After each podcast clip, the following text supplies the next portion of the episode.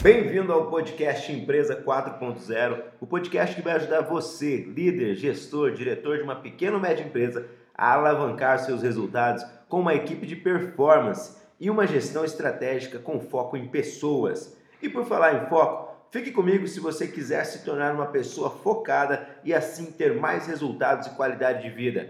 Foco, esse é o nosso tema de hoje. Foco, para mim, significa concentração, energia focada, direcionada a um objetivo. Para mim, foco tem relação com objetivo. Sem objetivo, não tem foco. Então, quero ouvir de vocês Primeiro, vou começar por você, Edmilson Cardoso. Se apresenta, fala da onde você veio, quem é você e o que é foco para você. Cara, imensa satisfação estar aqui com vocês, né? Pessoas que são do mais alto nível de, de controle, de gestão. E é um prazer mesmo estar aqui trocando essa ideia com vocês. Acredito muito que muitas coisas que eu executo hoje veio da, do ponto de vocês, né? Então vocês fazem parte do meu crescimento, do meu desenvolvimento pessoal e profissional também. Aqui o Rony e o Patrício estou conhecendo agora também. Então, eu sou Edmilson, sou da CriaFix, uma empresa de marketing e é uma empresa que desenvolve não só marketing digital, mas a gente foca muito no desenvolvimento das marcas, formação de produto e hoje o nosso foco está sendo em distribuir a informação, distribuir conteúdo e gerar receita para empresas e negócios através desse formato de comunicação. Edmilson, antes de você continuar, deixa eu falar um pouquinho de você, cara. O Edmilson ele é publicitário, conheço ele de, adolescente, desde os 15 anos, né? É, tocamos juntos em alguns eventos aí, religiosos, não religiosos, enfim, um cara bem bacana. Mas o que me chama a atenção é que você foi um dos pioneiros, apesar de novo na área de publicidade, você foi um dos pioneiros a trazer esse conceito, assumir essa uhum. questão do marketing digital. Né? Vamos ser digitais, vamos ser digitais. Hoje você tem uma carteira aí de mais de 30 clientes que você uhum. gerencia. E, enfim, só falando um pouquinho do, do, Não, do link da sua bio, né? para quem quiser entrar lá, Edmilson Criapix está lá na, na bio dele. É, quem, quem é você? Continue aí, Edmilson, vai. Então, e já entrando nesse assunto do foco, né? Hoje a gente está, é, consequência do nosso trabalho também do foco, do desenvolvimento da empresa, dos negócios e do relacionamento. Então, graças a esse, esse ponto, esse ponto de virada, né? Que aconteceu alguns anos atrás. E aí vocês dois fizeram parte desse ponto de virada também. E é uma coisa que eu sou muito grato por isso. E hoje a gente atende marcas como Comercial Mariano, Sacoplast, empresas de alto nível fora do, do estado também. Então a gente está muito inserido no interior de São Paulo com o mercado imobiliário. E esse ponto prático do foco é uma coisa que eu construí há 3, 4 anos atrás em dividir o meu negócio em pequenos setores onde cada um resolve um ponto, uma situação. E aí a gente fala, putz, mas como que você dá conta de 35 empresas? Cara, com time, com pessoas, né? Então, essa formação de equipe, ela foi uma formação gradativa. Então, foi um trabalho de muito tempo. Peguei a galera lá da faculdade, treinei, fiz curso. E até hoje a gente está fazendo curso também. Tem uma colaboradora nossa que está fazendo hoje o treinamento Mastermind. Ela iniciou essa semana passada. Né? Então, desenvolvimento, ter mentores fez, fez todo o diferencial hoje na CriaFix para a gente chegar no patamar que a gente está hoje, né? Então, o foco, eu sou adepto do hiperfoco. Então, eu só tenho foco no meu negócio. Não tenho negócio paralelo, não tenho coisas assim que me trazem é, receita. Não, é a minha empresa e tudo que eu faço hoje é focado. Se eu estou aqui, é porque eu, eu entendi que tem um ponto de benefício para a CriaFix. Então, trazendo essa essa visão já de hiperfoco e de, de negócio também, focado no, principalmente no meu business. Massa, show de bola. O Patrício é advogado, especialista no agronegócio, focado agora em crédito rural, produtores. E o Patrício, tem algo que me chama a atenção, que você já comentou comigo, quero que você explore também, fale um pouquinho na sua apresentação, falar sobre o que é foco para você mas é o fato de você ter praticamente recomeçado quando você veio para o MS. Né? Você tinha toda uma história, toda uma trajetória, nome, família, tudo lá no Mato Grosso.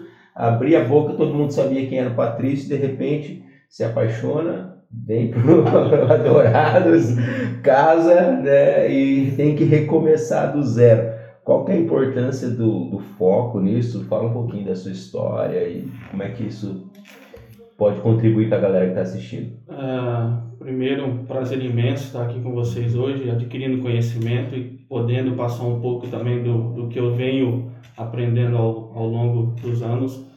Conforme o João falou, sou advogado, atuo na defesa do produtor rural, crédito rural. Trabalho no, com o Saldivar, no escritório Saldivar Advogados. Prazer agora do Edmilson estar com a gente lá. Isso. E é realmente o que o João falou. Então, eu venho de uma cidade onde minha família é pioneira. Então, é, eu não precisava sair do meu escritório para que os clientes viessem até mim. Então, chego em Dourados, mais um no meio de muitos e precisando buscar e demonstrar meu trabalho, buscar clientes, chegar até os clientes aonde ninguém me conhecia. Então, um desafio novo, então preciso de foco, né? E é uma frase que eu sempre carrego comigo. Se você não sabe o caminho que você quer, qualquer lugar serve. Então, qualquer lugar. Então, a gente precisa de foco, ter uh, levantar de manhã, falar, poxa, o que, que eu preciso fazer hoje para que o restante se torne mais fácil. Então, foca naquilo e realiza aquilo com clareza, com foco. Bacana, interessante. E por último, eu deixei esse rapaz aqui, esse jovem aqui na nossa frente, cada dia mais novo, né? Você, a, a, o Rony, depois que ele assumiu essa, essa função atleta dele, você começou a rejuvenescer. Né? Nossa inspiração fitness. Exatamente. Não sei se fica mais novo ou mais magro, mas é, alguma coisa tá ficando. Edmilson, tem uma, uma lenda nos bastidores assim é. que não importa a hora que você levanta no dia. Né? O Rony ele já correu 5 km quilômetros, já leu um livro, já é. comeu três ovos antes. não tem, tem. Pô, hoje eu levantei duas e meia da manhã. Relaxa que ele não dormiu. Ele foi direto. O Rony tá na sua frente. Podia ser assim. Esse, o Rony, para vocês que estão conhecendo ele agora, né? Ele, eu conheço ele também há bastante tempo. Trabalhou com meu pai há, há muitos anos. Ele hoje, eu vou ler aqui, Rony, porque teu currículo é extenso, né? Então hoje ele é empreendedor, ele é bacharel em computação, ele foi professor por muitos anos, ele é, já tem mais de 12 mil horas em sala de aula, já treinou mais de 500 pessoas, está se preparando para ser triatleta aí, correndo, nadando, pedalando. Ele é founder da Invictus Tecnologia e eu queria que você explicasse aqui uma diferença para a galera é, entre ou, né, com a letra E, CEO, que todo mundo fala, e como você se determina aqui na Invictus, que é o CIO, né? Qual que é a diferença entre o CIO e o CEO, né? As duas siglas aí, o que, que significa e qual que é a importância de, de do foco na sua vida, Rony? Show, obrigado pela oportunidade de estar aqui hoje com vocês, né, conhecendo o Patrício, Edmilson já é um amigo de longa data, trabalhamos juntos aí Sim. na parceria, né, o João, como já falou aí, conheço o João há algumas décadas, né, João? Faz um né, Desde que o João era adolescente, eu conheço o João. Trabalhei com o pai do João, que foi um grande mentor para mim num período da minha vida aí, o Júnior.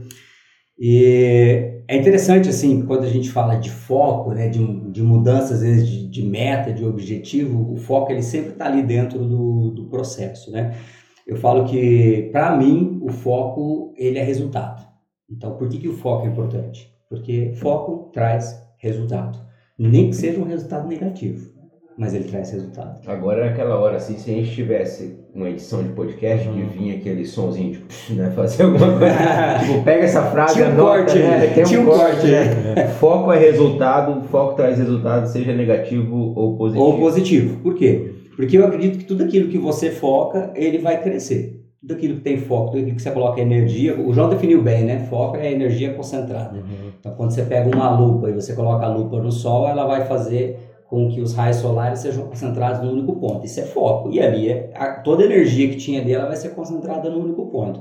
E às vezes a gente foca por negativo. Sim. Às vezes a pessoa tem foco em procrastinar. A vida dela é focada em procrastinar. A vida dela é focada em fazer um monte de coisa ao mesmo tempo e não conseguir terminar nada. Então o foco ele traz resultado, seja positivo ou seja negativo. Cara, você falou um negócio aí, foco na procrastinação. A gente não percebe, mas tem. Né? Existe. É um foco involuntário até, né? É, é porque Você... se a gente parar para pensar, foco é tudo aquilo que a gente coloca energia concentrada. E às vezes a pessoa pega, por exemplo, um, uma rede social no horário do trabalho, que não tem nenhum vínculo, às vezes, com o trabalho dela, aquilo, e ela vai ficar ali rolando o feed durante meia hora, uma hora, ela tá focada naquilo. Sim. E, e energia concentrada em algo que não vai trazer resultado diretamente para o negócio dela. É até um exemplo que eu posso trazer para vocês aqui, a gente utiliza uma ferramenta chamada Pomodoro. Por quê? Eu trabalho com jovens. Então, o publicitário, quando ele sai da faculdade, ele é um garoto, uma menina. E aí você precisa concentrar a cabeça dessa pessoa para ela desenvolver um material que vai ajudar um empresário que está 20, 30 anos no mercado a vender, né? criar algo novo, uma novidade. E como é que essa pessoa faz com milhões de plataformas ali, de redes sociais em volta dela? E ela tem acesso a tudo. Porque lá na empresa a gente não, não determina, não, não limita nada. Então é o Pomodoro. O Pomodoro, ligou o Pomodoro, você tem o foco em meia hora em resolver aquela demanda que está na agenda dela, no nosso sistema. Então em meia hora ela não vai fazer mais nada. Então o Pomodoro dela apitou. Pum. Parece que é um, um, um start no cérebro, então ela foca naquilo até resolver. Meia hora. Startou o Pomodoro, dá uma pausa de 10 minutos, 15 minutos, aí volta para fazer uma outra demanda ou finalizar aquela que ela estava realizando. Então, uma coisa que eu implantei na CriaFix tem um ano e meio, e para quem começa com a gente, dá muito resultado. E as pessoas que estão há mais tempo já nem usam mais o Pomodoro. Então, ela pega aquilo, faz naquele determinado tempo e entrega. Tá, mas espera aí, então vamos explicar isso, né? Você falou assim, para quem está na área, talvez seja muito óbvio, muito rápido de, de ser compreendido, né? As, as siglazinhas que só quem conhece sabe o que É, significa, né? Exatamente. É, falar em sigla, antes de falar do Pomodoro, me explica a diferença entre o CEO e o CEO. Essa é uma boa pergunta, João. Se você me disser que foi um erro de digitação, eu também acredito. Não, não foi um erro de digitação, porém, João, eu postei um vídeo ontem no meu Instagram, que o cara em dois minutos ele fala 30 palavras.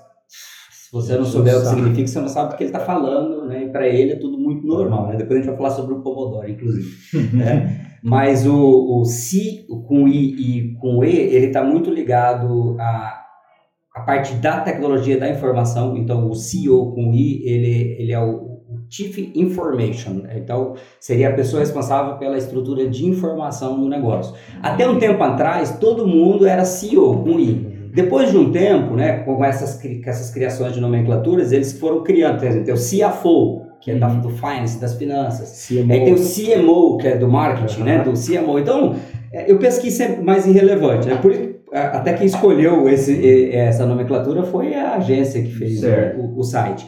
Mas eu penso que o CEO se encaixa melhor dentro da minha posição, porque dentro da empresa eu estou mais numa posição estratégica focada na tecnologia. Então, é, é a parte da informação. informação. Poderia ser um CTO, mas geralmente acima do CTO tem um CEO. Então, CTO é, de- que é específico da parte técnica, de tecnologia, é Técnica, técnica. Então, o tecnologia. CTO às vezes é alguém que é responsável por uma equipe, no meu caso lá, de desenvolvimento do software. Então, seria um CTO. Agora, o CEO, ele está, aspas, acima do, do, do CTO. Mas como é uma empresa pequena, não dá para fazer essas subdivisões. Uhum. CEO, CFO, Sim. não tem isso.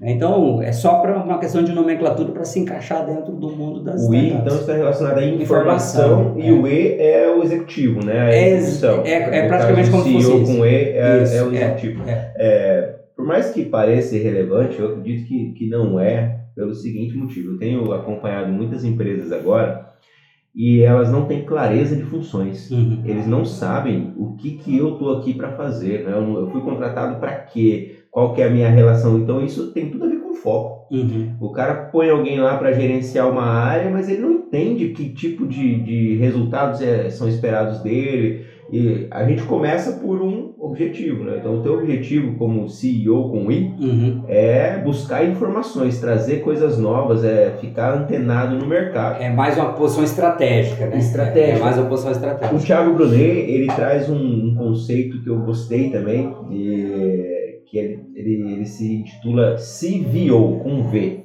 Ele fala que ele é o Chief, Chief Vision. Visionary, né? É, Eu digo é de- visionary, divisão, né? Ele fala Visionário. assim, eu sou o visionário, eu mantenho a estrutura da visão da empresa, eu faço o filtro, ah, isso aqui está de acordo com a nossa visão ou não está. Se não tiver, eu já descarto. Agora, se tiver, deixa o operacional Legal. chegar, chegar à botina, né? Legal. É, E essa, e essa questão também de é, empresas que não, as pessoas não sabem o que está fazendo lá, e do outro lado também tem as outras que também não sabem por que ela está lá, o que, que ela está fazendo. Então fica essa falta de informação, sim, tanto para quem está executando aquilo lá e não sabe o que, e para as outras que também dependem dela e não sabem o porquê que ela está ali, o que, que ela vai desempenhar. sim. Então é, fica essa. tudo tem a ver com, com, com foco, né? É, às vezes você está trabalhando, o que, que aquele fulano faz? Não sei, cara. O que ele faz? Eu sei que ele está ali. E às vezes você podia estar usando ele pra, junto com você, e aí você pergunta para ele o que, que você faz. Ele, ah, não sei, me colocaram aqui, comecei a trabalhar. Contextualizando Agora- para o meu negócio também, é, antigamente existiam as agências de marketing, né? Então a agência ela agenciava mídia. E aí você tinha o tráfego, que era a pessoa que pegava as informações, o atendimento. Hoje, cara, é um desafio constante para mim. Porque cada mês, semana, aparece uma novidade, uma coisa diferente que a gente tem que encaixar ali e aí então apresentar para os clientes e trazer essa- essas novidades e colocar no nosso contexto. E como é que eu faço isso? Eu tenho uma pessoa que cuida dessa parte de mídia, legal. Mas até ela pegar e até ela. Então, hoje eu tô adepto à abertura, né? Então, todo mundo dá opinião, todo mundo fala, né? Tem uma ideia. Então, desde o do estagiário que começou mês passado até a pessoa que está mais tempo comigo. Então, todo mundo dá ideias, todo mundo fala. Essa abertura foi importante para a gente conseguir trazer novidades, que o estagiário ele vem com a cabeça fresca, né? E aí, como é que eu posiciono as funções dessas pessoas? É um trabalho, é um desafio que eu tenho hoje, estou executando, claro, com um consultor para nosso consultor João Paulo, inclusive, Aí, legal. até para posicionar os setores de forma mais estratégicas também. Mas hoje essa clareza de funções ela, ela existe, ela acontece, mas o- a novidade, o que tem de novo no mercado, ele acaba é, deixando até um pouco obscuro às vezes para as pessoas. E é essa repassada de informação e de o que você vai executar no operacional, às vezes dá um, um, um nó na cabeça do colaborador também. É um desafio que hoje eu tenho e a gente tá, tá para vencer isso. O Edmilson, a gente vai fazer nossas reuniões semanais ali e tal, aí a gente vai mapeando e tal. Teve um problema, esse problema tal, ah, foi isso aqui, aqui, esse problema tá aqui.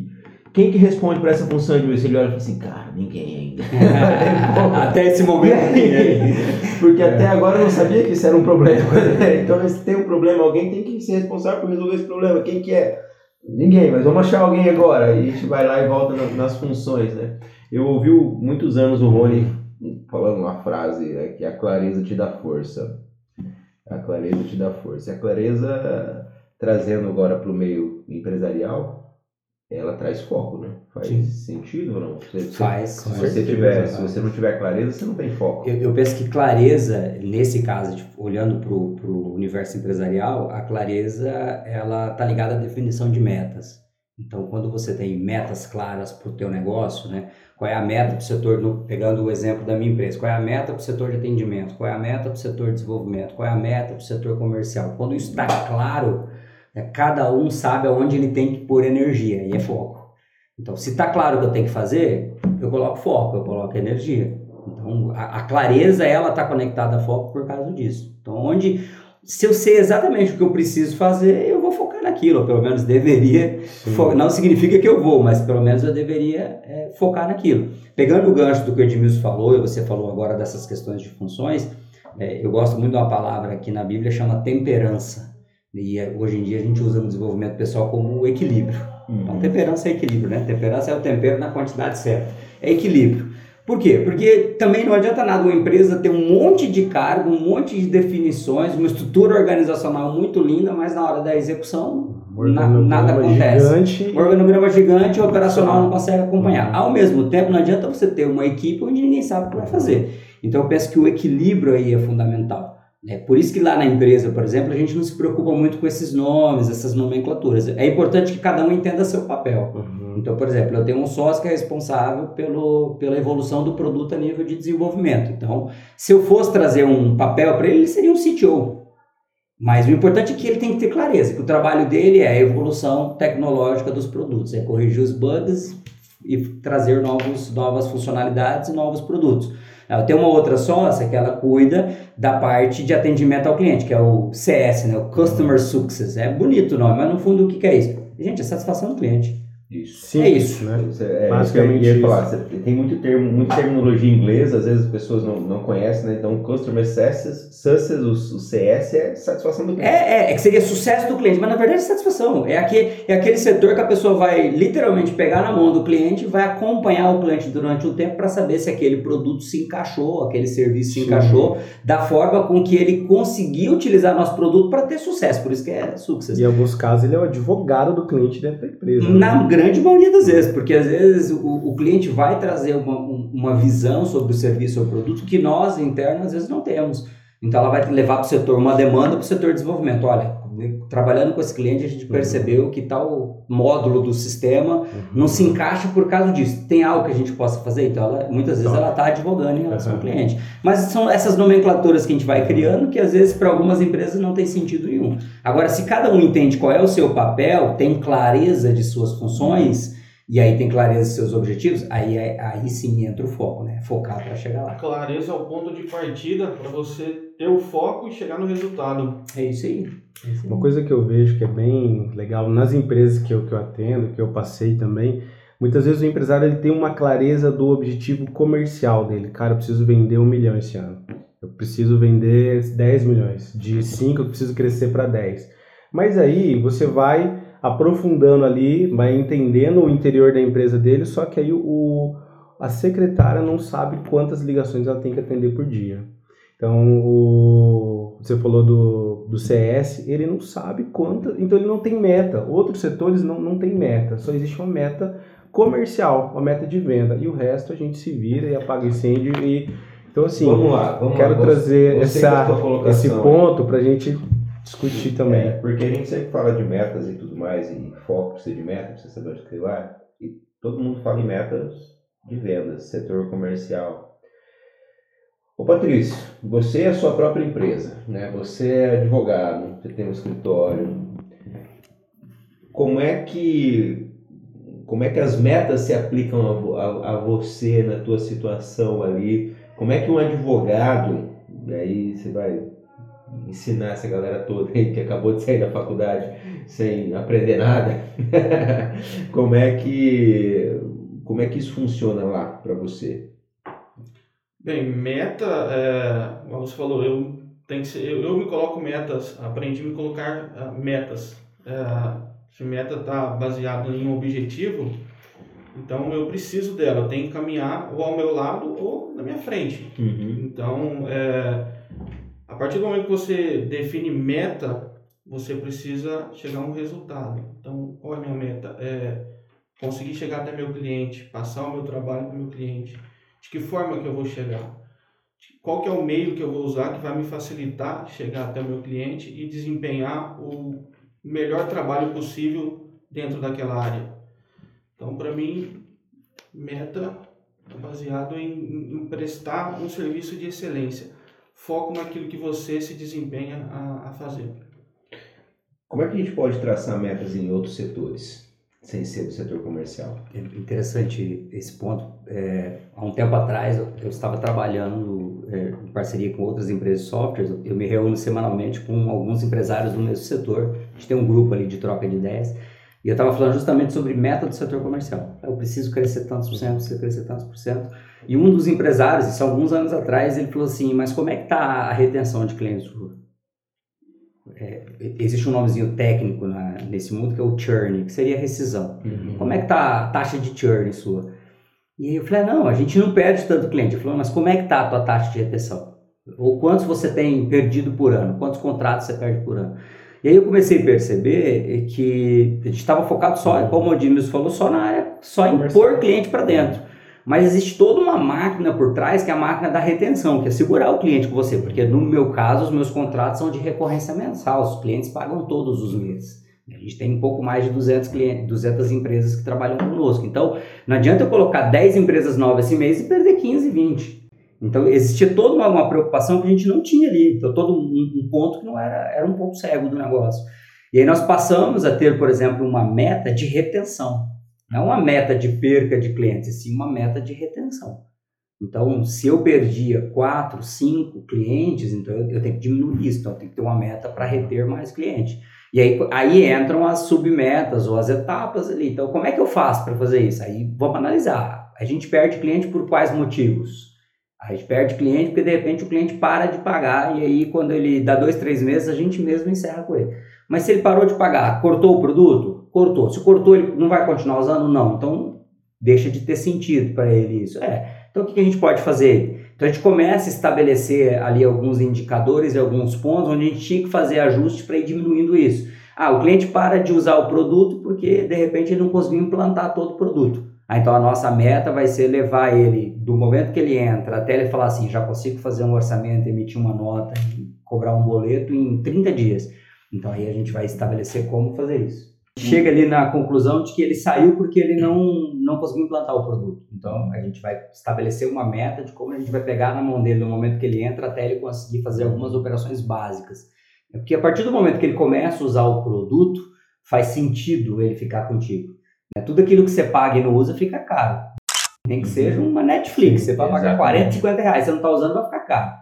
Então, imagine um ticket médio para uma empresa que vai pôr um sistema de gestão. Né? O valor que ele vai pagar por mês ele vai, vai ficar caro para ele se ele não usar. Então, a gente foi estabelecendo metas para tudo isso. Qual é a meta do setor de treinamento?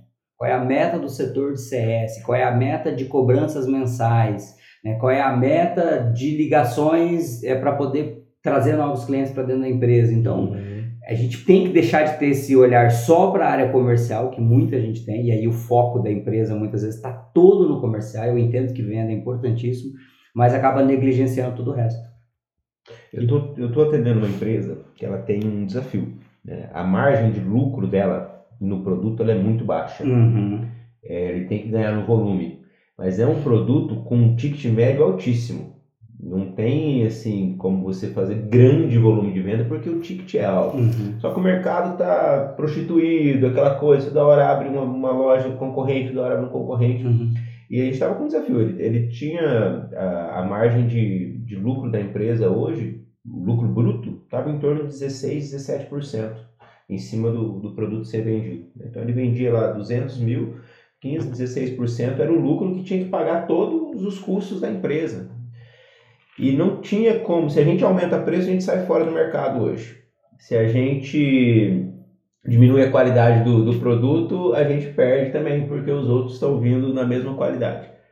A estratégia foi tirar o foco do comercial e colocar o foco no setor financeiro e operacional, nesse caso. Otimizar as operações. Então, dentro do setor financeiro, como é que a gente pode reduzir custo operacional? Como é que a gente pode ser mais eficiente na instalação do produto para não precisar terceirizar a mão de obra? E com isso a gente conseguiu ganhar margem. Né? O, nós, nós aumentamos o lucro, não aumentando a não venda. Não vendendo mais. A gente aumentou, aumentou o lucro da empresa em 5, 10% quase, sem vender mais. A gente simplesmente otimizou a operação. Só que até então o foco estava todo no comercial.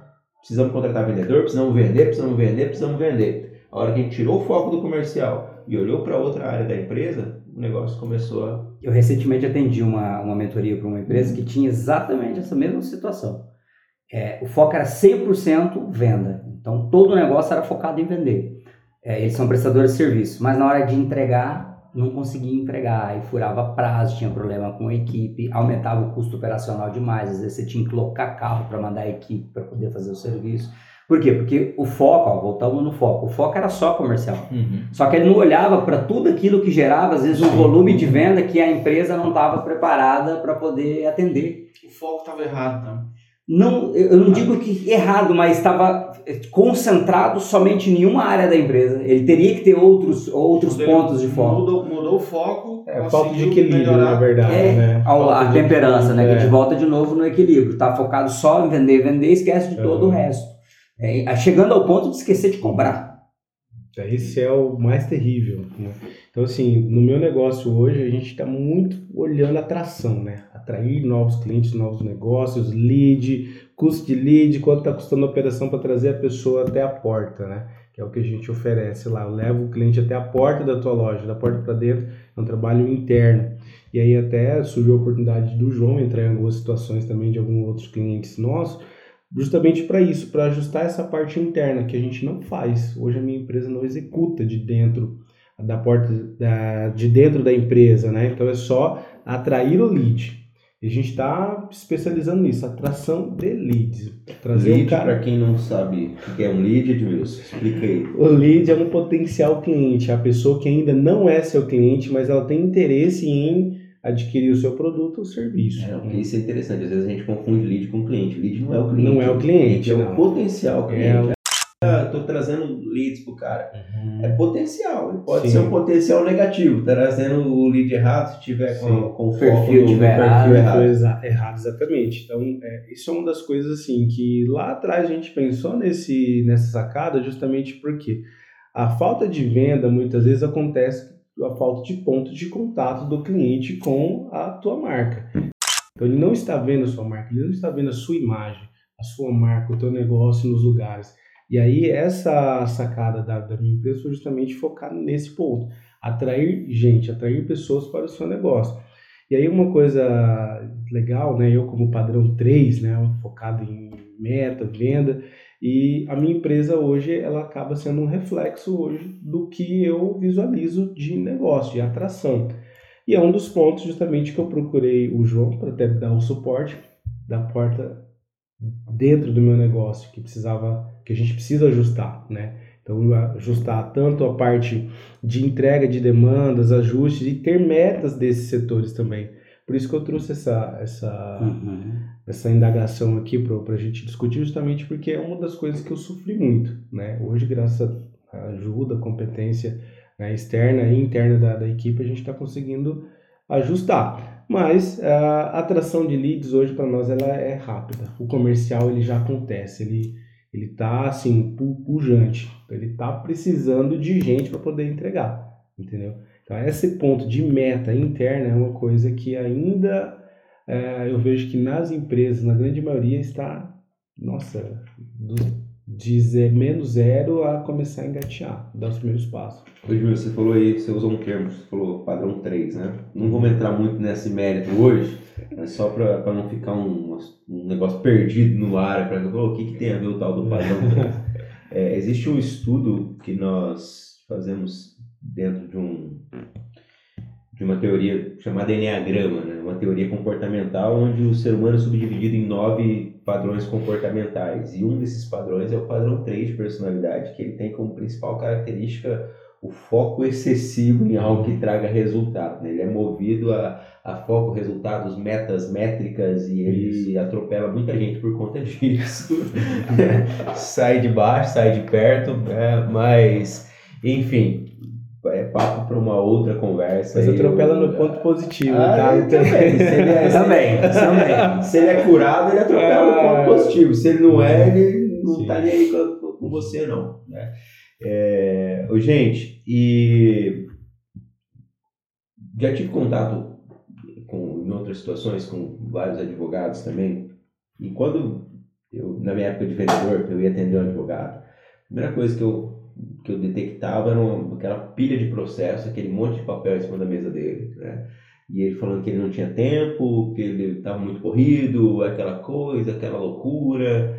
É... Por que, que isso acontece, Patrício? Por que, que o advogado tem. É, isso é falta de gestão, é falta de foco, é falta de organização, ou realmente é excesso de trabalho, excesso de demanda, tem muita gente precisando de advogado e pouco profissional no mercado? Às vezes até foco em procrastinar. Eu adorei esse foco na procrastinação. Porque ah, você, é, você tem prazos para serem cumpridos. Então, como tem 15 dias, geralmente, um prazo para você cumprir, você vai deixando. E aí vem outro, vem outro. E quando chega no final, quando você precisa cumprir, tem aquela pilha de processo, fala quantos prazos eu tenho para me cumprir. E se a publicação chega e você faz, se você tem um foco em fazer aquilo que você precisa, não não ficaria esse esse monte de processo igual você utilizou. Então fica baseado em procrastinar mesmo. Eu acho que vem do advogado essa questão, ah, como eu tenho prazo, eu vou eu foco em outra coisa, depois eu vejo essa. Então chega um novo cliente, eu vou atender aquele novo cliente, estou com aquele prazo ali.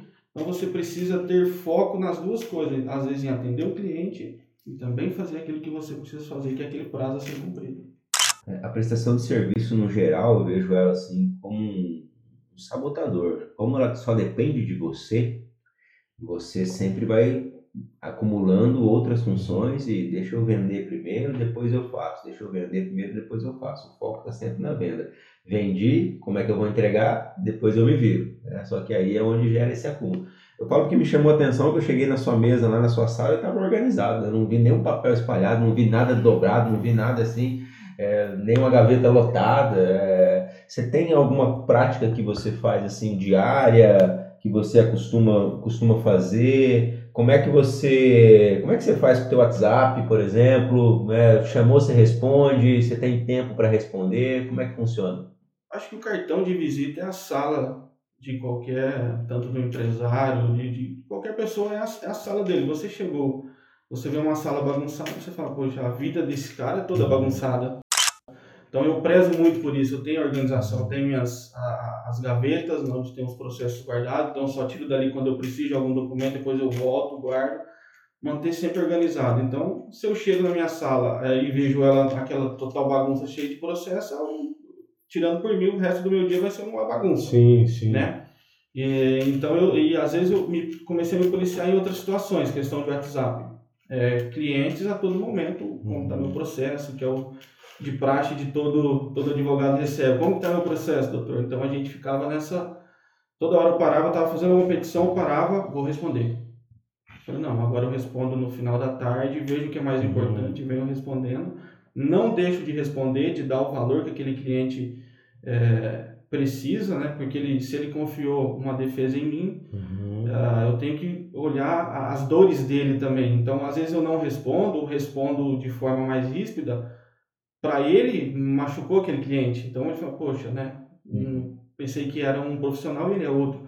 Então, eu dou esse, esse devido valor a cada um dos meus clientes dentro daquele horário. Às vezes peço desculpa, olha, eu não consegui responder agora ah, na hora que você me mandou, mas agora estou te respondendo e consigo. Eu vejo, essa... eu vejo muitas pessoas com, com medo de fazer isso que você fez, né? De falar assim, não vou te responder agora, vou responder daqui a pouco, vou te dar atenção, mas vou te responder daqui a pouco. Não posso fazer agora, né? Falar não, falar que agora não é o momento. É... Para mim isso é medo de é, é, falta de confiança no próprio trabalho. Se eu não, não fiz, se eu falar um não, o cara vai me deixar, vou perder esse cliente e tal. Vocês acreditam que o empresário, ele precisa falar não com mais frequência, assim, para poder, que falar não aumenta teu foco? Com certeza. É necessário falar não. Às vezes você tá, se não, se você não souber falar não, você vai perder teu foco. E quando que eu posso falar não pro cliente? Essa é a pergunta de um milhão de dólares. E aí? Essa é uma situação que eu te passei. O cliente está te mandando mensagem, como está meu processo, interrogação, interrogação. No primeiro, quando você fizer isso pela primeira vez, não vai funcionar. Fala, olha, não te respondi naquele momento, mas agora eu vou te responder. Estava ocupado com outras coisas, né? Tava, foco estava em outra coisa, mas agora eu vou te responder. A princípio, eles não, não, não vão gostar. Mas quando você vai fazendo isso com frequência, ele sabe que aquele é um hábito seu, você criou aquele hábito. Então, quando ele mandar como está meu processo eu não responder na hora, ele sabe que eu vou responder mais tarde, ele sabe o horário que eu vou responder e não vou deixar de respondê-lo. Às vezes, quando eu não tinha essa, não, não tinha, não via isso, não tinha essa mentalidade, eu deixava o cliente sem responder até uma semana. E aí eles me mandavam, doutor, faz uma semana que eu te fiz uma pergunta e até agora o senhor não me respondeu. Aí já é um não negativo, né? Aí você já está realmente Quase que perdeu o seu cliente. Exatamente. Então eu consegui uh, criar esse hábito de responder todos os dias, porém ao final da tarde. O, o Rony, eu acompanhei você quando você começou com a X-Clan Tecnologia, depois a X-Clan muda para Invictus, aí depois o Rony começa a empreender no, no Mastermind, vira instrutor depois você entra no mercado financeiro, depois você entra para. Agora eu vejo que você está com foco em startups, uhum. é, só que sempre de uma maneira muito consciente, né? não é assim, abracei todas as causas. Eu percebo que você resolve aqui e dá mais um passo, resolve aqui e dá mais um passo. Uhum.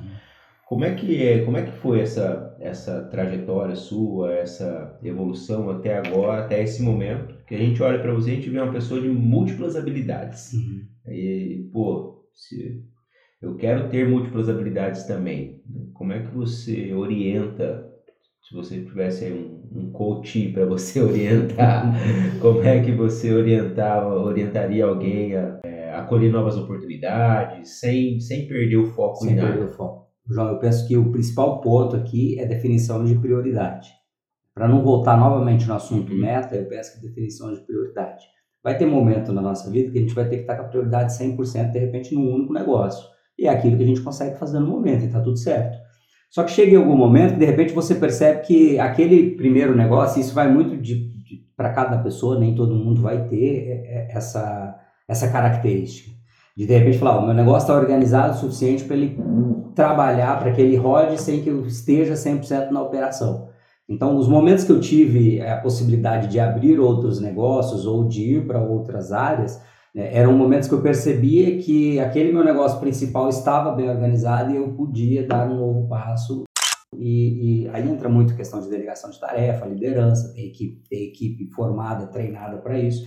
Mas, por exemplo, no momento que eu peguei o Mastermind, em 2015, a Invictus, a, a, que é a minha empresa de tecnologia, que tem 12 anos, naquele momento ela estava bem redonda, bem organizada, ela conseguia dar continuidade sem que eu precisasse ficar 8 horas no operacional.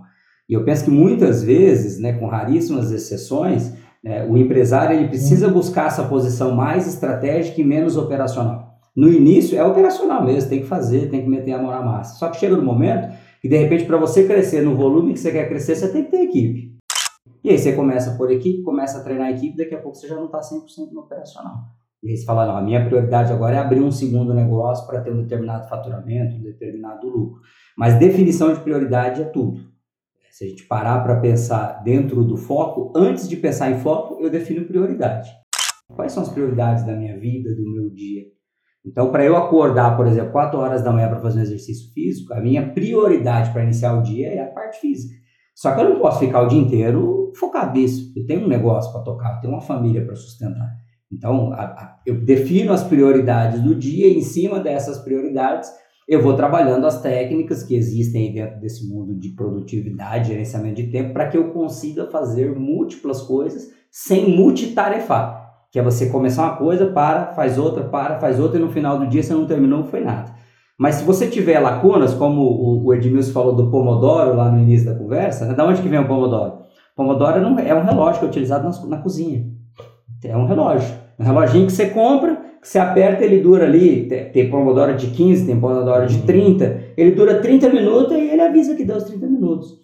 Então, é, uma, é um tipo de técnica. Então, tem uma lacuna do meu dia que é focada em desenvolver, em programar. Então, eu sei que aquelas duas, três horas que eu estou focado ali, eu não vou marcar reunião, eu não vou fazer atendimento de cliente, eu não vou sair para correr, não vou sair para pedalar. Aquele momento é um momento de desenvolvimento. Ah, tem ali 20 minutos que eu tiro para ler, aqueles 15, 20 minutos é da leitura. Se alguém me mandar mensagem no WhatsApp naquele período, eu não vou responder. Naquele momento eu estou lendo. Que aí é, é, é, a minha janela ali onde eu tiro para poder focar. Poder estar tá focado naquilo. É na leitura? Então agora é leitura. Agora é desenvolvimento? Agora é desenvolvimento. Óbvio que no meio do dia aparecem as urgências. Óbvio que se a gente for pensar naquela tríade de dividir as tarefas em é, importantes, urgentes e circunstanciais, vai ter tarefa que é urgente. Se você não resolver naquela hora, ou pelo menos dentro daquele dia ou daquele, dentro daquele período, vai te trazer um prejuízo. Então, às vezes, você está no meio de um processo, mas chegou uma mensagem de algo muito importante que aconteceu, que você vai ter que parar aquele processo que você está trabalhando para resolver aquela situação, porque é uma urgência. O problema é quando as coisas importantes são negligenciadas, aí elas viram urgências, e aí a gente vive apagando incêndio. E aí tudo é urgência, por quê? Porque a gente negligenciou o que era importante, não fez no tempo que tinha que fazer, deixou as coisas circunstanciais, que são aquelas que não trazem resultados, tomarem conta da tua agenda durante o dia, que aí tirar o teu tempo, o teu foco para fazer as coisas importantes, para resolver as urgências. Então, eu penso que essa definição de prioridades, e você conseguir, como o João falou muito bem, falar não, seja para o cliente, seja para o colaborador, seja para quem quer que for, em algum momento você vai ter que ter coragem de falar: agora eu não posso, agora não dá, agora eu não consigo te responder, ou é fazer aquele acordo de convivência. Então, se você, se faz parte da tua vida responder os teus clientes, eu atendi recentemente um escritório de arquitetura e eles tinham exatamente esse problema. Era o dia inteiro as pessoas perguntando da obra. Aí elas fazem uma, faziam um acordo de convivência. Elas falavam: olha, é, você pode me perguntar durante o dia, mas não significa que eu vou te responder na hora que você perguntar. Tem um horário do dia que a gente tira para revisar todas as perguntas de todos os nossos clientes e aí a gente delega para quem tem que delegar ou responde aquelas que a gente tem que responder. Então já faz o acordo de convivência antes, de forma que o cliente não vai se sentir lesado. Ah, mas ele nunca me responde. Não, ele me avisou que ele me responderia uma vez por dia, que ele me... Ou muitas vezes, como o João me chamou esse dia, eu falei, João, estou entrando na reunião e te respondo depois que terminar. Tudo bem? Tudo bem. Pronto. Deixei avisado, fui para minha reunião, fiz o que tinha que fazer, terminei. Vou responder o João. Porque eu avisei ele que eu demoraria para responder, porque naquele momento eu não poderia responder. Então, está muito ligado à prioridade, a, a, separar as tarefas em classificações. É a forma que eu consigo fazer várias coisas, né, ter várias habilidades, não sei se talvez seria essa palavra, mas essas tarefas que eu tenho que fazer, dividindo dessa maneira, eu consigo fazer é, várias coisas, não ao mesmo tempo, nunca. Ao mesmo tempo, nunca. É, é importante você tocou aí nessa subdivisão do seu dia, uhum. né, o Christian Christian Barbosa. Christian Barbosa, ele uhum. tem falou algo esses dias estava acompanhando ele que não existe gestão do tempo, né? Uhum. O tempo ele é o mesmo para todo mundo. Então, todo mundo fala assim, ah, preciso melhorar minha gestão de tempo, preciso gerir melhor meu tempo. Não tem como você gerir algo que você não controla. Uhum. A gerência ela está literalmente ligada a, a, a controle. Você tem que se, você controla, você monitora, você direciona. Uhum. E ninguém direciona o tempo, né? Não. Agora ele fala assim, você gerencia a sua rotina. Isso. A sua rotina é altamente gerenciável. E você tocou num ponto que falou assim: ah, se, se eu estou no meu tempo de leitura, não vejo ninguém por aí falando que tem um tempo de leitura, cara. Como é que você consegue dar foco em algo pessoal assim? Como é que. Porque quando eu tiro a, a, a pergunta é, né? Às vezes eu fico rodeando demais uma pergunta, mas a minha pergunta é: como é que eu faço para algo tão importante para mim como o meu desenvolvimento, uma leitura, um autodesenvolvimento, eu conseguir fazer aquilo e deixar outras coisas de lado. Como é que eu faço para ansiedade em vender para mais um cliente, uhum. em atender, em operar, em uhum. fazer o operacional da minha, da minha empresa funcionar, ficar em segundo plano naquele momento, que seja em meia hora, uma Sim. hora, 15 minutos? Primeiro ponto é definição de agenda. Se não tiver definição de agenda, a vida vai ser uma loucura sempre. Então, é, é definir a agenda. Ou seja, a definição de agenda é lacuna, é horário que eu reservo para isso. Esse é o primeiro ponto.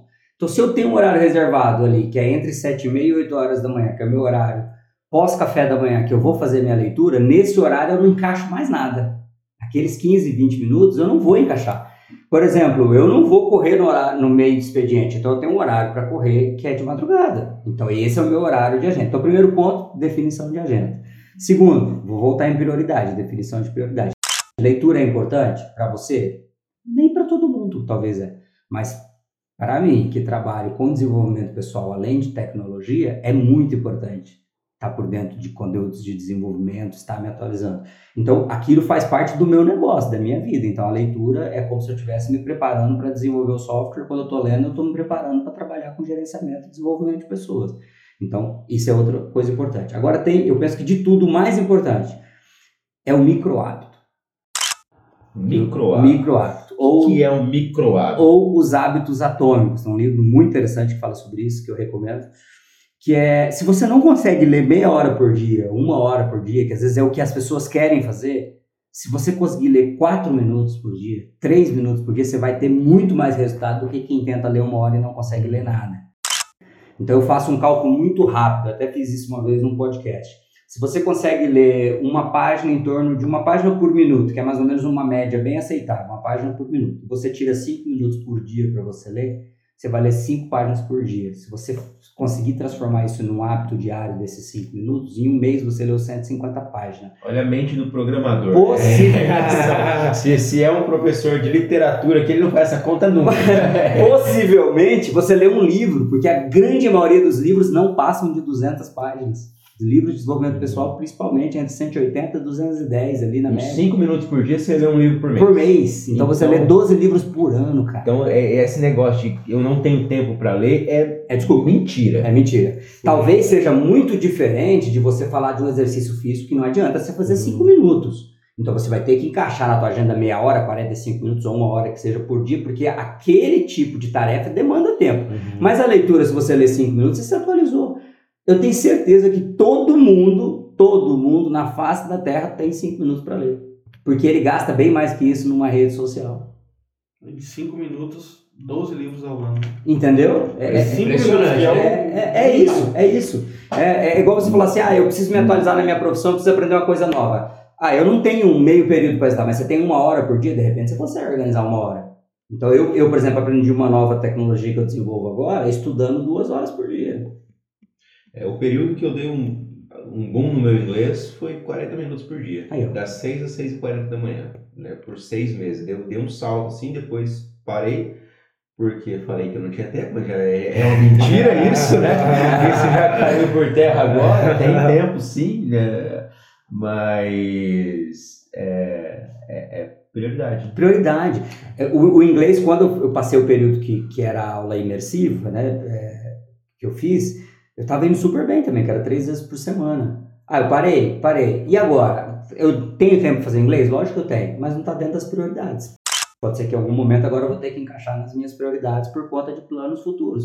Mas nesse momento não está na minha prioridade. Então, de acordo com as prioridades, você vai encaixar a tua agenda. Mas não adianta, gente, não adianta falar de foco se a gente não falar de agenda.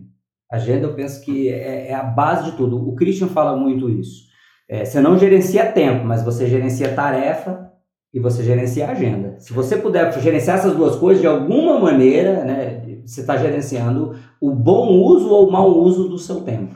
E por quê? O Rony, eu acho que ele redefiniu a palavra multitarefa ah, com prioridade. Isso. É, Você resolve- consegue fazer outras coisas dando prioridade a uma, É. mas nunca abandonando aquelas outras que ficou. Sim. Né? Então, da, do momento que você deu prioridade àquela e você conseguiu finalizar, você vai em busca das outras. Isso. Tem prioridade. Trazendo até para o meu contexto, hoje eu 100% agenda, tanto comercial, o atendimento e eu, eu preciso de uma agenda, porque hoje a gente trata de um cliente em 30 minutos, toma as decisões do que tem que fazer no mês em 30 minutos. Só que se não tiver na agenda, isso vira uma bagunça, porque tem mais 10 pessoas ali que estão dependendo dessa informação para poder liberar uma demanda, liberar um material. E aí aqueles 30 minutos ali são cruciais para um projeto de 30 dias. E aí a gente precisa estar, ter todo mundo ter a agenda alinhada. A partir do momento que a gente alinhou a agenda da, da equipe, ou pelo menos da, da equipe de gestão, a gente deu um salto gigantesco ali na organização. E graças à agenda, hoje a minha vida, é, eu tenho menos ansiedade. Porque eu sei o que eu preciso fazer hoje à tarde. Eu sei com quem eu tenho que falar hoje à tarde. Eu sei que eu preciso entregar e as informações que eu tenho que passar para as pessoas no dia a partir da minha agenda. Eu estava no carro com o Edmilson do lado dele. E eu falei assim, Edmilson, você está disponível na quarta-feira, 9 horas, pra gente gravar um podcast e tal, com o Rony? Ele falou, pô, que legal, vamos gravar, não sei o que, não sei o que, beleza. Semana passada isso. Aí, ontem, anteontem, eu tive com ele, falei assim, ei, quarta-feira tá de pé? Ele, o quê? O na Aí, aí ele É, falou é. assim, eu falei, não, cara, a gente combinou de podcast. Ele falou assim, cara, me manda um, um convite aqui, porque aí entra na minha agenda, que se não tá na minha agenda, eu, eu me perco. João, eu falo que eu, eu fiquei escravo da agenda. Eu tive. eu- Horrível, né, cara? Literalmente, porque eu, eu, eu- a agenda que eu uso foi uma agenda que eu desenvolvi, um aplicativo que eu desenvolvi. E eu tive um problema um tempo atrás, quando venceu um dos certificados da Apple, e o aplicativo parou. E, na, e naquele dia ali eu não tinha acesso às informações que estavam lá na empresa, não estava na nuvem. Naquele dia eu fiquei perdido. Eu falei, minha esposa, vou ter que ir lá na empresa. Ela falou, por quê? Eu falei, porque eu não sei. A pessoa perguntou se podia marcar um compromisso. Eu falei, eu não sei o que eu tenho para fazer na próxima semana. Por quê? Porque, é, e aí esse é um conceito que eu aprendi com o Christian uns 12 anos atrás, que quando você anota, seja numa agenda de papel ou do aplicativo, onde quer que seja, quando você anota, teu cérebro para de gastar energia te lembrando. Né? Então, isso é uma dica para quem está nos ouvindo. Se toda hora teu cérebro está falando assim, não esquece de fazer tal coisa, não esquece que você tem que fazer tal coisa, não esquece que tem que fazer tal coisa, significa que teu cérebro não confia que você vai fazer aquilo, então ele fica te lembrando. E para ele te lembrar, ele está gastando energia. Ele não precisava estar gastando essa energia. No momento que você ensina teu cérebro que toda vez que você anota, você vai olhar aquela anotação e ele não precisa te lembrar, ele não vai gastar mais energia com isso. Então, às vezes, eu tô deitado, pronto para dormir, eu lembro que eu tenho alguma coisa para fazer no dia seguinte. Eu levanto, pego o celular e anoto. Por quê? Porque eu não corro risco durante a noite eu nem sonhar e nem ficar pensando naquilo ou ficar ansioso. Às vezes, é, com os recursos que tem hoje da Alexa, eu agendo pela agenda da Alexa. Alexa, agendar tal compromisso 9 horas da manhã. Não é um compromisso, mas eu sei que a minha 9 horas, na hora que ela me lembrar no meu celular, eu vou pôr na minha agenda. Às vezes eu estou dirigindo e falo para minha esposa, anota para mim tal coisa, porque eu não posso esquecer isso. Tá tudo na agenda. Se eu perder a agenda, eu não sei o que eu tenho para fazer é, de compromisso, pelo menos, eu não sei o que fazer nos próximos dias. Você vira então, hippie. Total. Total. ou, ou, ou, talvez vou pedalar, nadar, comer o dia inteiro. Não pra fazer hoje mesmo. Fazer barba, vou fazer mais nada hoje. Né? Mas a agenda, nesse ponto, ela é fundamental. E eu aprendi isso com o Christian. Mas por que, que tem tanta gente que não consegue usar a agenda? É, eu tá. tive grandes dificuldades de usar a agenda, ainda brigo comigo mesmo, é uma, uma, uma luta diária, eu tento trazer tudo para a agenda. Mas a minha irmã, por exemplo, ela tem horror à agenda. Ela tem cinco agendas e ela não usa nenhuma, ela não consegue. É, outra situação também que eu vejo quando eu vou falar com, com, com o gestor, com o empresário, você precisa organizar, você precisa usar agenda. Aí no outro dia ele me traz uma agenda lotada de atividades assim, é, com, sem intervalo, sem nada, e de repente essa agenda começa a furar e, e aí vira uma bagunça e ele olha para mim e fala assim, a agenda comigo não funciona e larga a mão. Por que, que isso acontece? Você já deu a resposta agora, nessa última frase sua, né? Quando a pessoa acha que não funciona, esquece, não vai funcionar nunca. É, na vida tem um negócio que ninguém pode mexer, que é na força de vontade da outra pessoa e na decisão do outro. Você falar que não funciona, esquece, não vai funcionar. Agenda é ferramenta. Você só aprende a usar uma ferramenta se você utilizar. Então, por exemplo, eu não sei usar um serrote, mas eu garanto se eu precisar nos próximos 30 dias, todo dia serrar alguma coisa, em algum momento eu vou aprender a usar um serrote. É uma ferramenta. Você só vai ficar hábil nessa ferramenta se você praticar. Então, quando eu comecei a usar a agenda, era uma tortura. Mas eu falei para mim assim: olha, nada vai passar se você não anotar e você não vai fazer se não tiver anotado. Então, eu me impus, eu coloquei aquilo como uma obrigação naquele momento. E aí é a criação de hábito, de rotina, porque vai chegar um momento que fica no piloto automático, João. Você não vive mais Sim. sem ela. Mas no início realmente não é fácil, porque é um novo hábito. Então, toda vez que a gente vai gerar um novo hábito, a gente está gastando energia e o cérebro tenta procrastinar, ele não quer.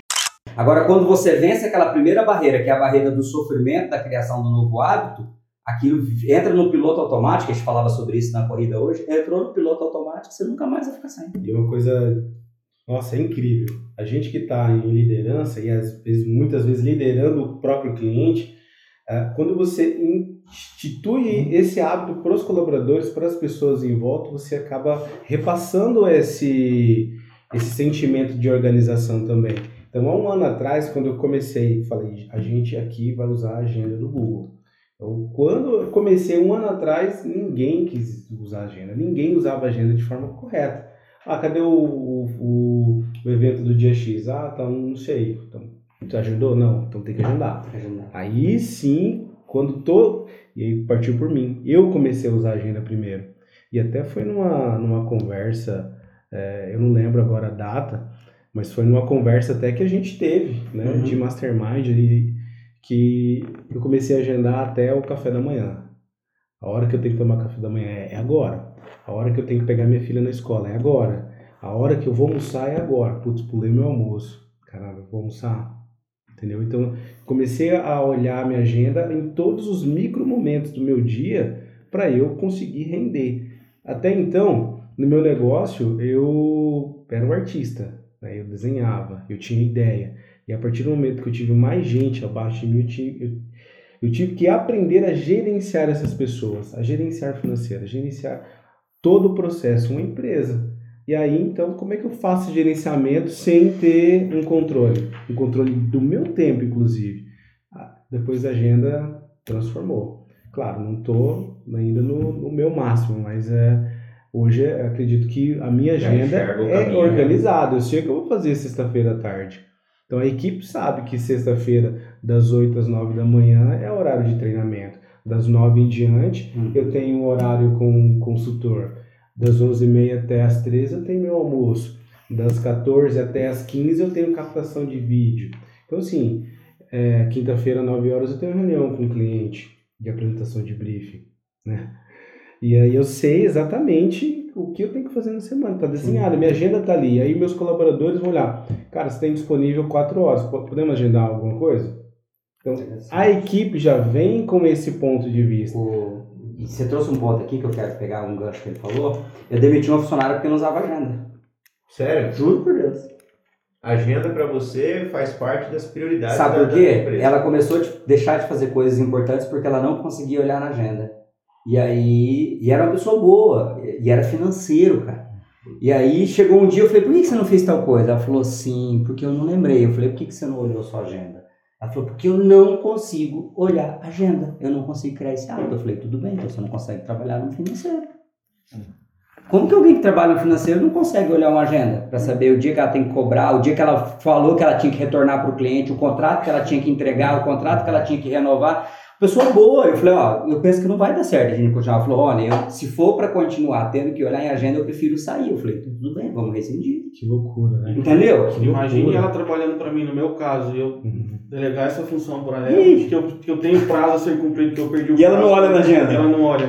Não, o teu prazo ele elimina o processo, né? Elimina. Exato. Tem- Aí você perde dinheiro todo o trabalho, né? Você tá anos Muitas trabalhando no negócio e o cara perdeu. Ah, Perdeu esqueci o o prazo. prazo, liga pro juiz lá, ver se ele pode julgar isso amanhã. Às vezes, às vezes não perde nem o, nem o processo, mas você perde um- uma oportunidade de falar nos autos algo que é importante. Tipo, Precluir o teu direito. Você entendeu? O que é grau de importância. Isso está muito na, na mentalidade né, Sim. da pessoa. Meu pai tinha uma frase: não adianta você querer pelo outro. Se a pessoa não quer mudar, não tem o que. Primeiro o fazer. fazer. Prova assim, o, o ponto de partida para qualquer mudança é querer mudar. Sim. Se você não quer, não tem o que fazer. É, eu anotei uma frase aqui, ela está até na nossa bandeira nacional, né? Ordem e progresso. A ordem precede o progresso? Cara, E? Falando por mim, hoje a gente, na- lá no escritório, a gente tem o primeiro progresso, depois a ordem. Primeiro você vende, depois entrega. Então essa está sendo a nossa máxima aí, é, em alguns meses pra cá. Primeiro a gente vende, depois a gente entrega. Primeiro o progresso, depois a ordem. Mas será que não existe uma ordem para vender? É, A Eu- ordem não está por trás da venda? eu ia falar o seguinte, que eu, eu vou, vou, me, vou, me to- vou tomar a liberdade de discordar do, da, da opinião do, do, do Edmilson, porque eu acredito que sem ordem não existe progresso, porque tudo na vida tem uma ordem. né? Você não aprende a correr antes de você aprender a andar, você não, não, não aprende, por exemplo, a, a nadar um, um, mil, dois mil metros antes de aprender a nadar uma piscina de 16 metros, então tudo tem uma ordem. É que às vezes a gente não percebe que essa ordem existe e a gente está no piloto automático, está tudo certo. Mas eu penso que a progressão, se a gente falar de mundo dos negócios, ela de alguma forma ela tem uma ordem. né? Então, às vezes alguns problemas são gerados por conta do progredir, do crescer. Agora a gente só tem que cuidar para ver se é um crescimento ou um inchaço. Uma vez eu vi isso num consultor empresarial há muitos anos atrás, que prestava um- uma consultoria para uma empresa, que ele falou assim: cuidado com o crescimento rápido demais, porque ele deixa de ser crescimento e vira inchaço. E inchaço não é saudável. E eu passei por algo muito parecido, e aí ó, a ordem, não, eu não obedeci a ordem que é- era colocar a quantidade de clientes que eu tinha condição de atender com qualidade. E aí a gente cresceu muito rápido, começou a ter muito problema. E aí eu lembrava, toda vez que dava problema, eu falava, nossa, fulano um dia falou tal coisa. Eu tô inchando, não tô crescendo. Eu tô inchando, eu não tô crescendo, porque era um crescimento não saudável. Então o crescimento, o progresso ele é importante, mas se ele não for ordenado, um crescimento desordenado, talvez ele foge do padrão. Então, por exemplo, quando você tem na natureza um excesso de alga, ela vai desequilibrar o, ambiente que ela está. Se você tem. Ah, a gente viu recentemente aqui na nossa cidade aqueles, eu não sei o nome correto, mas a gente chama de caramujo, Uhum. né? Que foi uma infestação. infestação. Mas por quê? Porque alguém trouxe para a cidade, trou- colocou ele num ambiente que não era o dele, né? A pessoa achou que aquilo era comestível e não era da, da espécie comestível. E o crescimento dele foi desordenado e perdeu o controle, espalhou pela cidade, virou uma praga. Então, esse progresso, esse crescimento desordenado, sem uma ordem, ele traz talvez alguns problemas. Não em todas as áreas. Sim. Mas a gente pensar empresarialmente falando, eu penso que para progredir precisa ter organização. E para ter organização precisa ter ordem, não tem como fugir. Mas eu, eu penso que vender sempre É, faz sentido. muito importante. É, eu, eu, eu vezes concordo gente- com o pensamento do Edmilson também em relação a. Mas eu não vejo que a venda seja a antecipação do progresso no Não. detrimento da ordem. É, a Uhum. venda ela vem com uma ordem. Ela faz parte do processo. É, até porque a palavra ordem, ela traz uma coisa depois da outra, não necessariamente a ordem correta. Por isso que existe a ordem aleatória. Deixa, não deixa de ser ordem. Uhum. É aleatório, mas é uma ordem. É uma ordem. O que, o que precisa ser identificado é se a ordem das coisas está sendo executada da forma correta ou não. né? Se ela não está sendo, ela vai acabar inchando e não progredindo. Fantástica essa ideia do crescimento ou inchaço, né, cara? Porra, isso aí Uma que vez valeu eu- a, a conversa. Eu ouvi isso da boca do senhor Eric Clenis. Beto Só dele, só dele. Eric Clenis É é o dono do da ABV. grupo o ABV. dono da- do, do grupo ABB É, aqui, né? é, É, só, só o Isso. homem. Uma vez ele realmente ele, ele trouxe esse, esse ponto para nós, que na época eu atuava no setor de marketing da empresa dele. E aí a gente discutiu isso sobre abertura de lojas e tal. E ele pontuou: não, não preciso abrir loja mais nos próximos meses, que é, a gente vai inchar. Não é isso que eu quero. A gente tem que cuidar das lojas que tem agora para então estabilizar e depois crescer. Né? Mas é, até certo ponto ele já tinha crescido. Eu já tinha adquirido outras lojas, né? Então, assim, esse sentido do progresso, até posso ter me expressado até um pouco diferente, mas eu acredito no progresso no sentido de eu estou no, na estaca zero. Estou zero hoje. Eu vou ordenar o quê?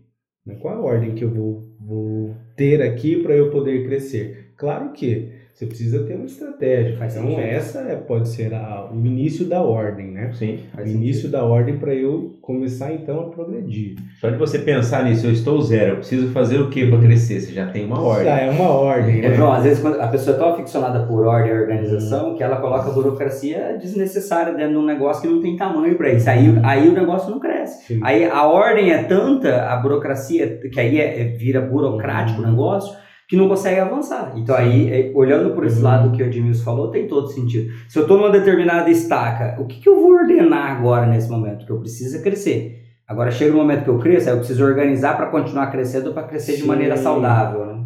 Logo no começo da nossa conversa, o Edmilson trouxe a questão do Pomodoro. Ele falou assim: ah, a hora que liga o apito, a pessoa sabe que ela tem que entrar focada naquele, naquilo ali. E essa é uma das principais ferramentas que eu vejo hoje para você trabalhar realmente o, o foco, né, o, o hiperfoco ali. É, e o Rony, você falou, eu vou puxar um, um gancho aí e vou falar sobre um, um pouco sobre o Pomodoro. Eu queria que Uhum. você usasse esse tempo agora e falasse aí sobre o, o Pomodoro. O que, que você.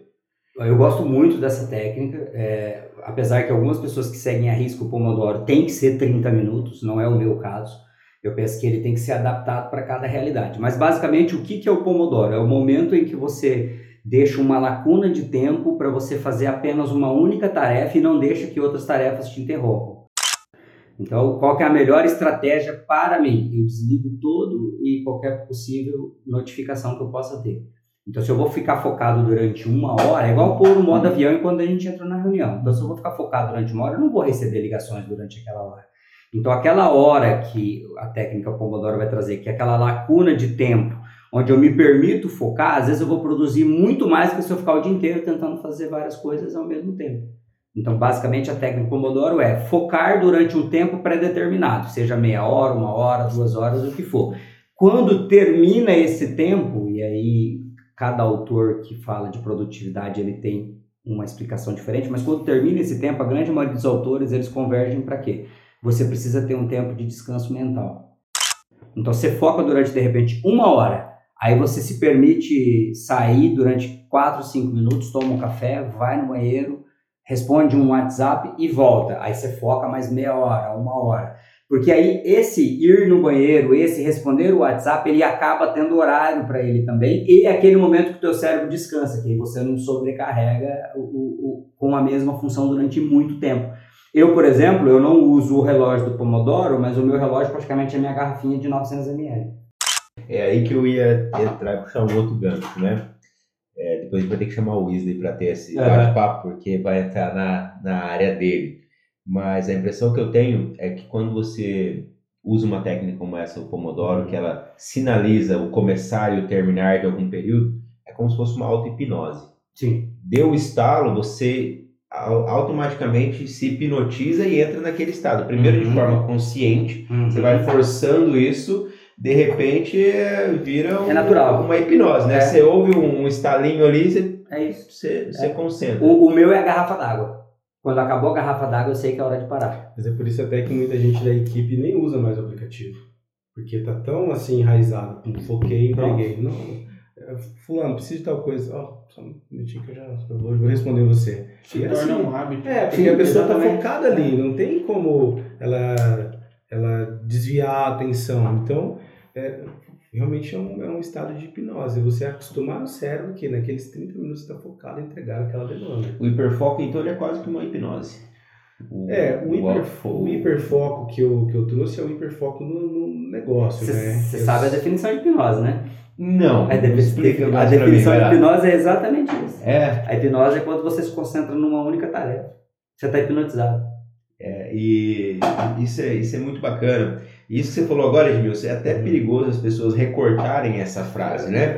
Porque o que acontece? A pessoa justifica a incompetência dela através do resultado do outro, sem saber como é que o outro chegou naquele resultado. Exatamente. Aí ele olha pra tua equipe e fala assim, não, mas a equipe do Edmilson entrega e não usa agenda. A equipe do Edmilson entrega e não usa. Mas, pô, olha, né, faz uma hora que a gente tá falando dessa construção Uhum. de como foi sacrificante o hábito, e vamos começar, e vamos fazer, vamos exigir, até chegar no ponto do piloto automático.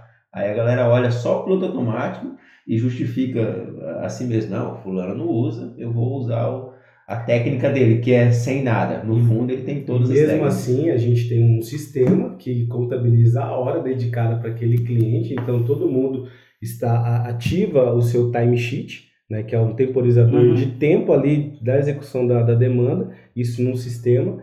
É feita uma reunião matinal de todas as tarefas que cada colaborador precisa entregar naquele dia. Isso é um segundo ponto. E as agendas. Né? Então a gente tem três pontos aí. E aí o Pomodoro entra para o individual, para a pessoa ter o start ali de, opa, aquele momento eu vou entregar a demanda que foi é, apontada para mim, né, hoje de manhã, e que está aqui no meu, no meu sistema. Então cada um tem um sistema que aí ele sabe exatamente o que precisa ser executado naquele dia. Por isso a ideia da esteira de entregas, né, e não só trabalhar com, com um time dedicado para o cliente X, mas a esteira de entrega de conteúdos. Então deu muito Legal. trabalho para chegar nesse ponto, foi, foi um tempo realmente dedicado ali em testar, volta, testar, otimizar, deu certo, continua, não deu, volta, né? E essa questão também das definições de funções ajudou muito nesse ponto de conseguir ter uma entrega, uma alta entrega, né, para várias vários segmentos diferentes, porém tendo um foco ali determinado no ponto do dia. Você liga uma empresa e desliga. Liga um segmento e desliga, né? Legal. A gente vai ter que ter um, um outro ponto de conversa só para falar do, sobre a importância, não de você ser focado, mas os benefícios que, o- que o foco te traz, né? Que a gente Uhum. discutiu sobre como, como ter foco, por que ter foco, técnicas de foco, mas a, a, nossa mente ela é uma máquina de produzir resultados. Ela, ela, ela dobra a sua capacidade produtiva toda vez que você chega teoricamente no limite que você achou que tinha, né? Eu conversava com o Rony agora há pouco sobre corrida. Não, você corre 5, você, a hora que você forçar, você corre 8, você forçou, você corre 10, você forçou, você corre 20. Tem um, um norte-americano que participou das Forças Armadas Especiais, agora me fugiu o nome dele, ele escreveu um livro onde o conceito do livro é você está sempre a 40% da sua capacidade máxima. Quando você acha que você chegou no teu limite, quer dizer que você tem 60% para dar ainda. né? Ele, não sei os números exatos aí, mas é algo em torno de, ele, ele fez, se eu não me engano, 17 horas de barra fixa seguidas, é, sem, sem descanso. Isso é absurdo, é um negócio sobre-humano. E ele falou que ele, ele foi, foi filmado, né? A primeira vez ele tentou, não conseguiu. A segunda vez ele tentou e conseguiu. O recorde mundial, e vai ser eternamente dele, de, de, de barra fixa, 17 horas seguidas. É impressionante. E por que, que eu estou dizendo isso? A gente só consegue chegar nesse nível com alto nível de concentração, né? com alto nível de foco, trazendo para o micro espaço nosso aqui. Essa semana que eu fui correr, eu cheguei nos 3 km começou a doer a lateral. Eu falei, cara, isso é só, isso está na minha cabeça. Eu melhorei a postura, corrigi, consegui mais um pouco. Começou a faltar ar, eu falei, isso é só da minha cabeça, vamos para cima e, e completei a minha meta. Para a gente finalizar aqui, eu queria que vocês dessem um, um comando final, uma frase final, uma dica final, um, os seus comentários sobre o que nós discutimos aqui hoje, Edmilson, para a galera que está ouvindo, seu, seus, seus insights de hoje, o que, que você o que, que você leva para casa? Cara, levo muito a palavra agenda. É uma coisa que eu já utilizo, mas eu saio daqui com, a, com ela reforçada que realmente eu estou no caminho certo. Então, para eu ter foco, para eu conseguir realizar todas as operações do meu dia, a minha agenda é fundamental, faz parte do, do meu corpo, acredito, que é para orientar ali o tempo necessário para eu desenvolver e entregar demanda específica que é necessária no dia. Então, agenda é a palavra, para mim, é o meu insight desse, desse nosso encontro aqui, dessa nossa conversa. Massa. Patrício, para você, qual o insight de, dessa manhã aqui de hoje para você? Uh, saio daqui, é, como reforçou o Edmilson, nós precisamos de uma agenda e precisamos ter foco. Sem foco, não chegamos nem, nem objetivo. Então, foco naquilo que você acha que é a prioridade. A única coisa que você acha que dando foco, colocando foco naquela, naquela coisa, o restante se torna mais fácil. E não abandonando Sim. as demais. Sim. Ensinamentos que eu acabei pegando aqui do Rony. Então, foca em alguma coisa e não abandona os demais. Às vezes foca no trabalho, mas não esquece que você tem um lar também. Sim. Então, se você foca somente uhum. no teu trabalho, você acaba abandonando o teu lar. Se você foca no lar, você abandona o uhum. trabalho. Então, as duas coisas têm que estar presentes, dando foco naquele objetivo principal. Rony Peterson, suas palavras finais para a galera. Eu, eu acredito que tempo não é dinheiro, Postei isso hoje, inclusive. copiei do Christian. Tempo não é dinheiro, que se fosse dinheiro, todo mundo que tem bastante tempo ocioso seria rico. Né? Então, a grande maioria das pessoas que tem tempo ocioso não tem dinheiro. Então, tempo não é dinheiro, mas tempo é vida. Então, por mais que a gente falou sobre não gerenciar o tempo, mas eu penso que todos entendem quando a gente fala sobre o que é o gerenciamento de tempo. Então, eu penso que quem gerencia tempo ou prioridades ou tarefas gerencia a vida. E aí, pegando o gancho do que o Patrício acabou de falar, é, se eu consigo gerenciar as minhas tarefas e o meu tempo, de alguma maneira, é, eu e trazendo isso para um processo equilibrado com temperança, eu trago mais qualidade para minha vida. Então, gerenciar tempo, gerenciar foco é trazer qualidade para a vida.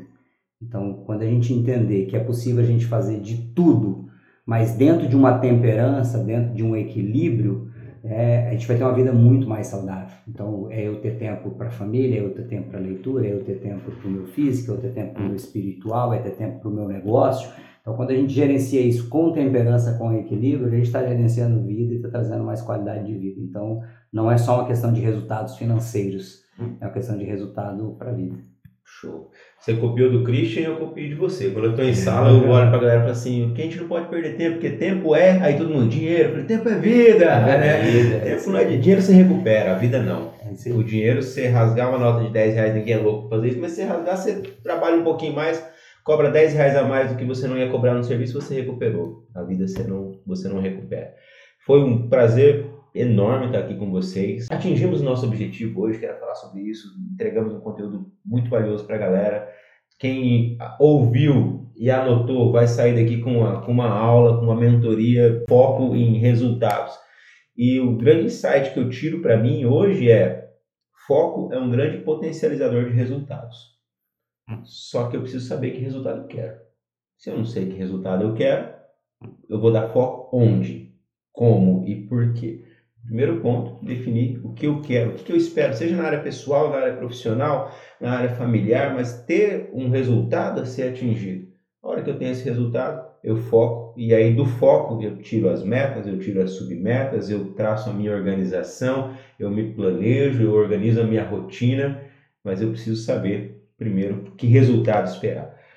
Um prazer novamente, muito obrigado e nos vemos em breve, se Deus quiser. Compartilhe esse podcast com quem vocês quiserem, levem conhecimento de qualidade a todo mundo.